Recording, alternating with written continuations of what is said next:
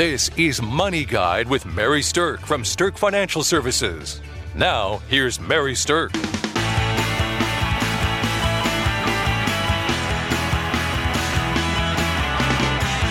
Welcome to Money Guide with Mary Stirk. And today's topic is March is Asset Management Awareness Month. Woohoo, it's our month. Yay! So excited. I feel like that's a giant mouthful to say. Asset Management Awareness Month. I also feel like it's a little made up from the financial industry.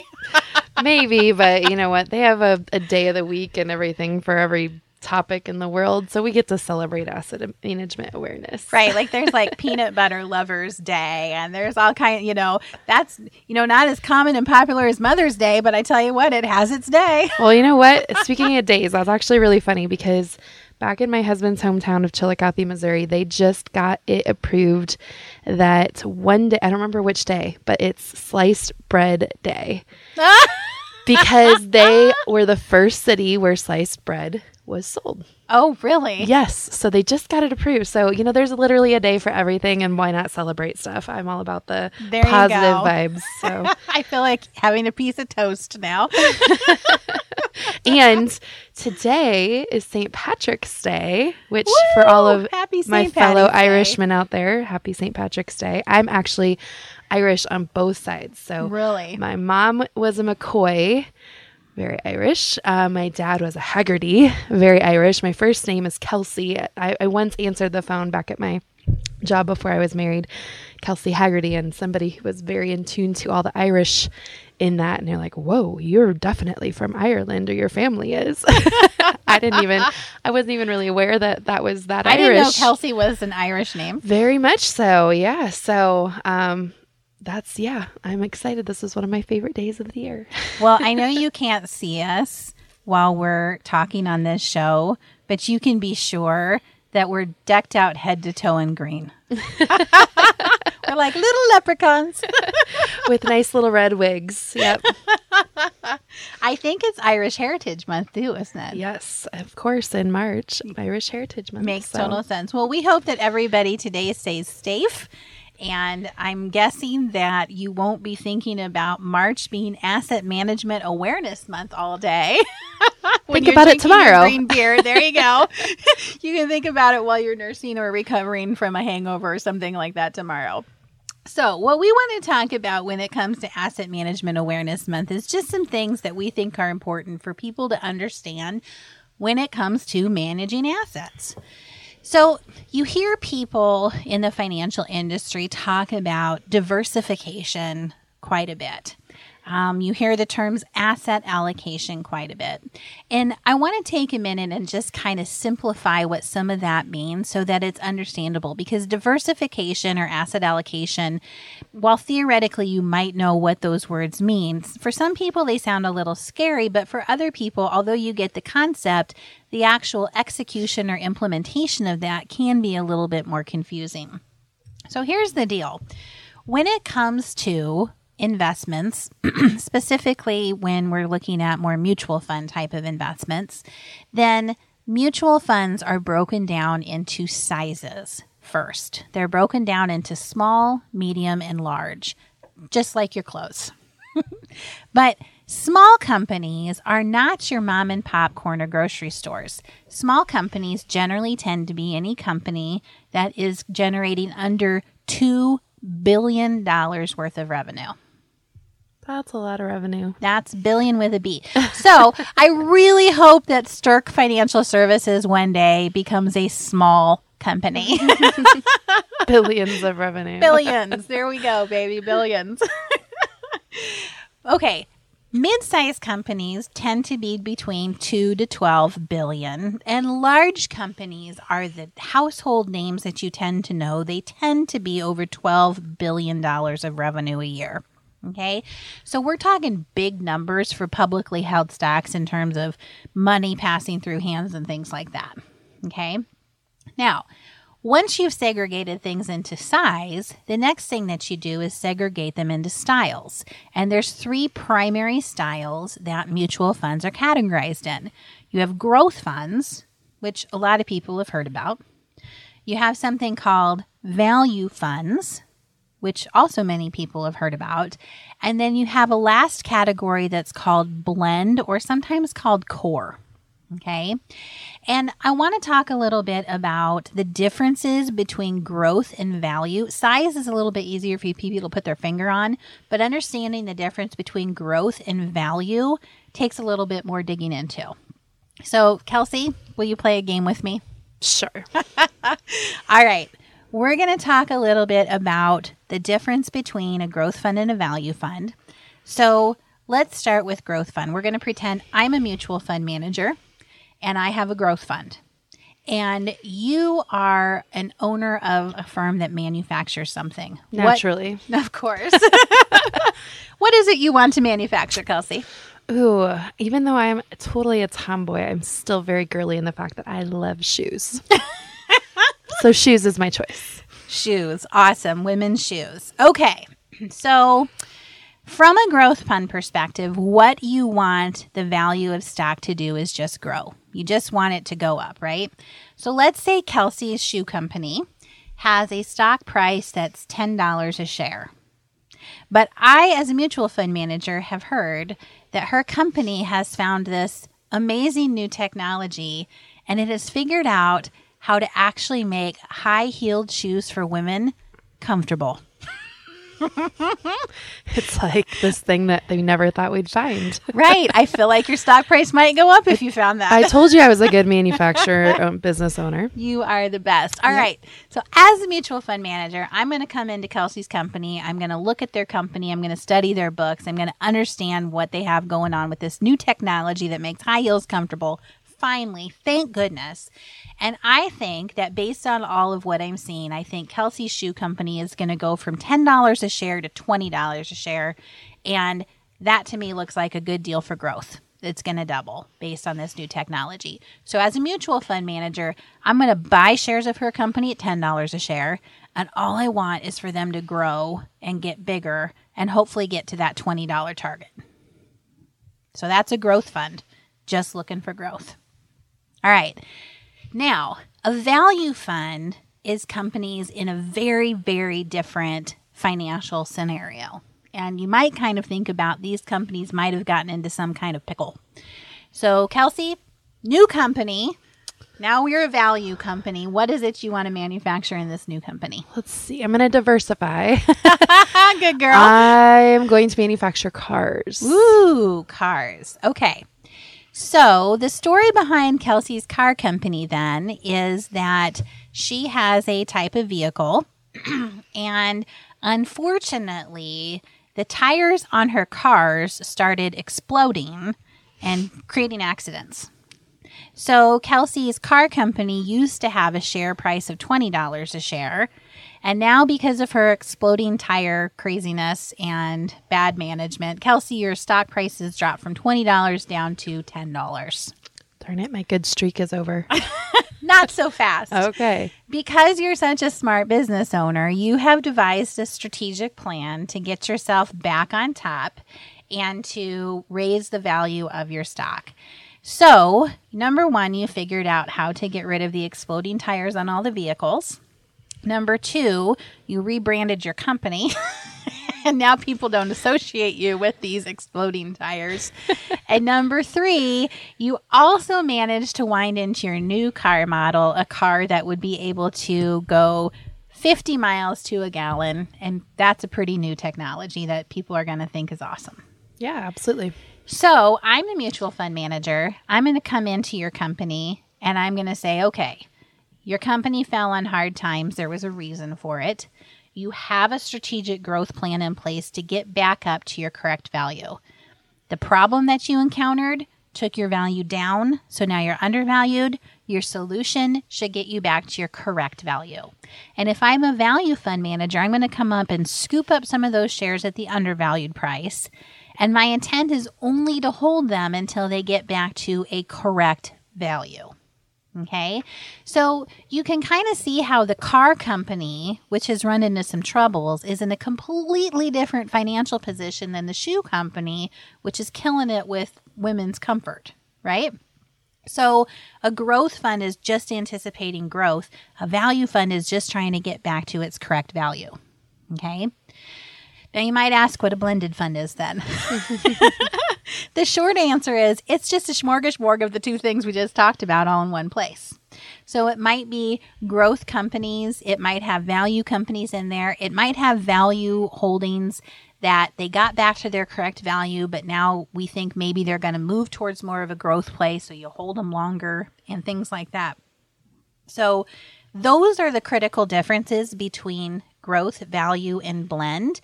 And if you think about the fact that there are different sizes small, medium, large and each one of them come in growth, blend, and value then you really have kind of a, a broad based way to look at it. You've got large growth, large blend, large value. You've got mid cap growth, mid cap blend, mid cap value, et cetera, et cetera. And that's how you diversify is that you have some of your money in all of those different categories.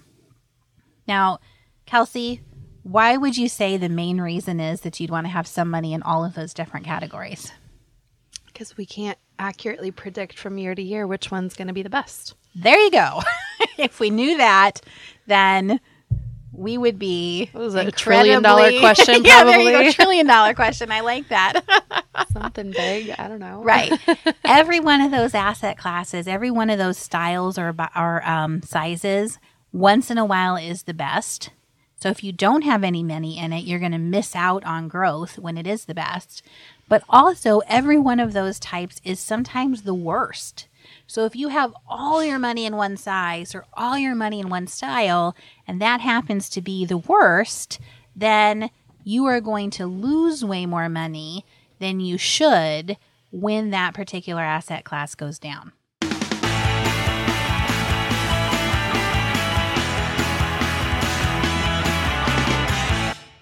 Welcome back to Money Guide with Mary Stirk, and today we are celebrating the fact that March is Asset Management Awareness Month. AMAM. wow. We should get shirts made with that. Oh, yeah. Everybody would know what that means, wouldn't they? They'd be the hot ticket item on a red carpet. oh, man.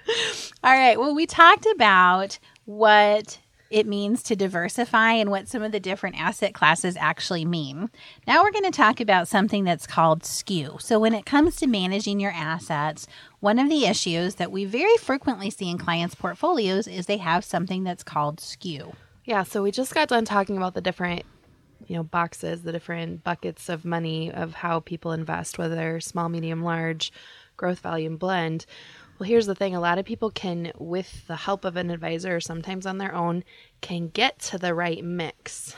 But that doesn't mean you're going to stay there. There you go. mm-hmm. And when that drift is happening, when you're, you're, you, one bucket is performing stronger than another, um, th- there's a thing called skew happening. And skew can be very detrimental to your portfolio. So when somebody tells me, I have an old 401k out there. I haven't looked at it in a handful of years.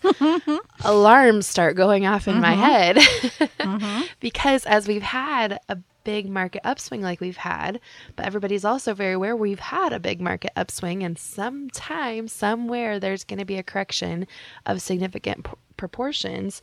That skew could be heavily embedded into your portfolio and present a lot of additional risks to your portfolio that could be avoidable just by managing. So let me outline what this really means. Let's say that you took time and figured out your risk tolerance level and you got all the right percentages in all the right places, and you end up with 60% in the stock side of the market and 40% in the bond side of the market.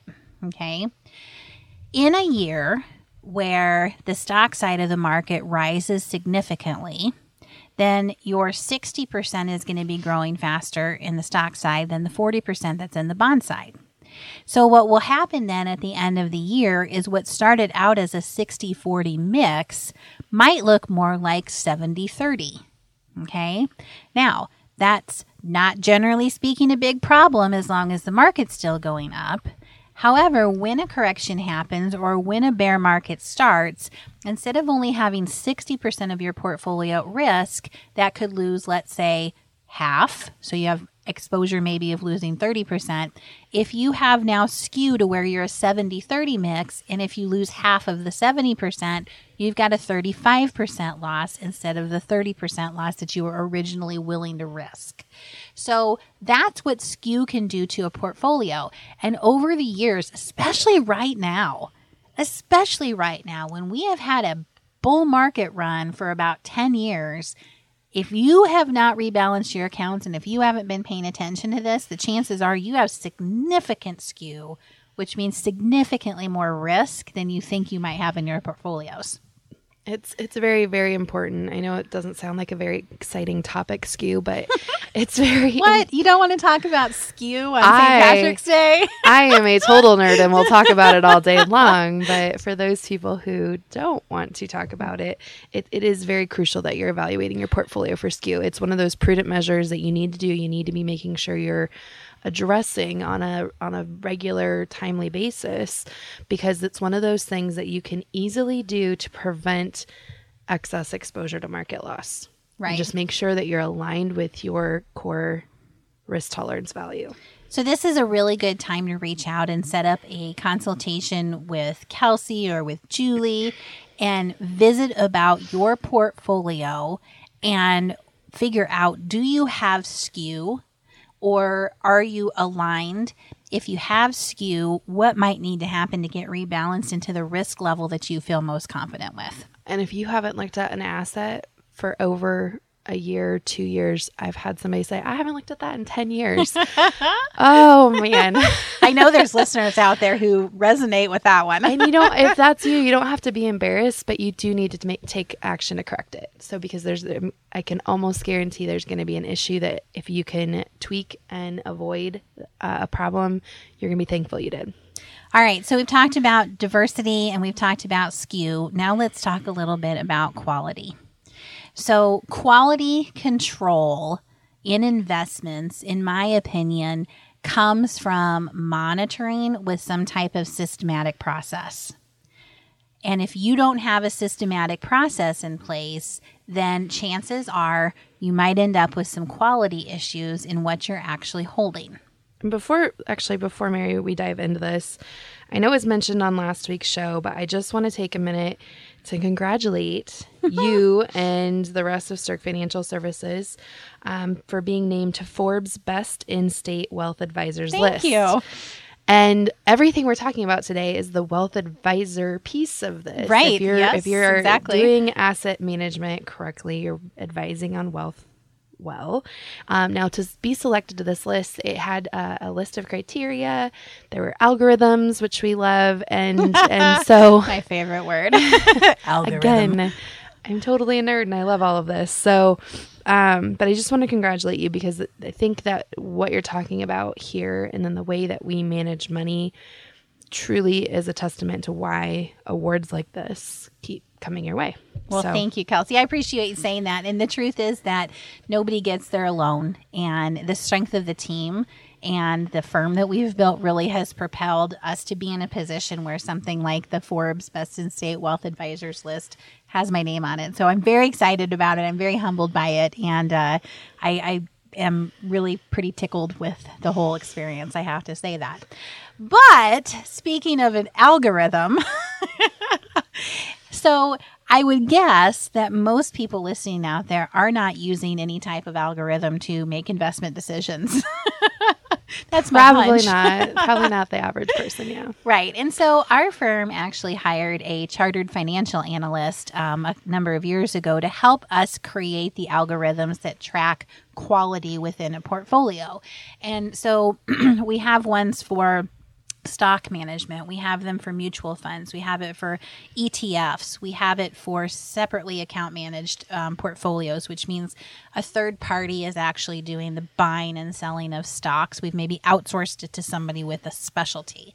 And so when you can look at different types of investments and look at them with a non emotional view and have criteria that actually drives your decisions, then you tend to make non emotional choices and non emotional choices in portfolio management frequently beats emotionally driven ones. Absolutely. You should have a reason that for why you own everything you own in your portfolio. Um, it should be filling one of the, the slots that you need to fill for your asset allocation. You should not have skew, um, but you should be able to look at every asset in your portfolio and say, I'm holding this for this reason, and it's good for me to hold that because of this data. Whereas, you know, some some reasons for why people are holding things, I've held it for a long time. well, that might still be a fund that's good to hold, but holding it just because you've held it for a long time or because um, something else that has nothing to do with data is is not necessarily the way you should manage your assets. Having some kind of formula, algorithm, process behind your buying and selling decisions is very important. Right. To give you an example, one of the ways that we built our stock algorithm is that we chose six different points that are considered financial fundamentals of a stock that are based on the financial health of the company itself. And then we picked um, four technical indicators, which is a completely different style of stock management. And then we added some opportunity for, you know, positive criteria if the stock decides to pay dividends. So, you know, we're looking at things like price to earnings growth, debt to equity value, operating margins, beta, RSI. And if you don't really know what that means, or if that's not something that you're looking at as part of your selection process, then that's a great time to reach out to us to say, okay, now wait a minute, tell me about this algorithm, and maybe we should run your holdings through our algorithm to say, we would give this a buy criteria, a hold criteria, or a sell criteria. And that's really the technical side of managing assets. Um, and then looking at them on a regular basis to make sure that your quality control is really there. So, all right, for those of you who happen to be within five to 10 years of retirement, we do have a seminar coming up. It's called the Retirement Readiness Seminar, and we're going to talk about a lot of the things you really need to know to prepare for retirement, to be ready for it. Um, and it's going to be held on April 5th in conjunction with uh, Western Iowa Tech's Lifelong Learning Program. So you can go right out to our website at stirkfinancialservices.com and register. There is no fee to attend, and uh, we look forward to seeing you there. Thanks for listening to Money Guide with Mary Stirk expressed are not necessarily the opinion of your audio provider and should not be construed directly or indirectly as an offer to buy or sell any securities or services mentioned herein. Investing is subject to risks, including loss of principal invested. Past performance is not a guarantee of future results. No strategy can assure a profit nor protect against loss. Please note that individual situations can vary.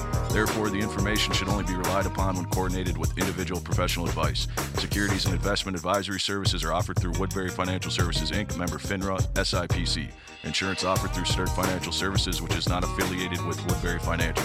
Stirk Financial Services is located at 350 Oak Tree Lane, Suite 150, Dakota Dunes, South Dakota 57049, and can be reached at 605 217 3555.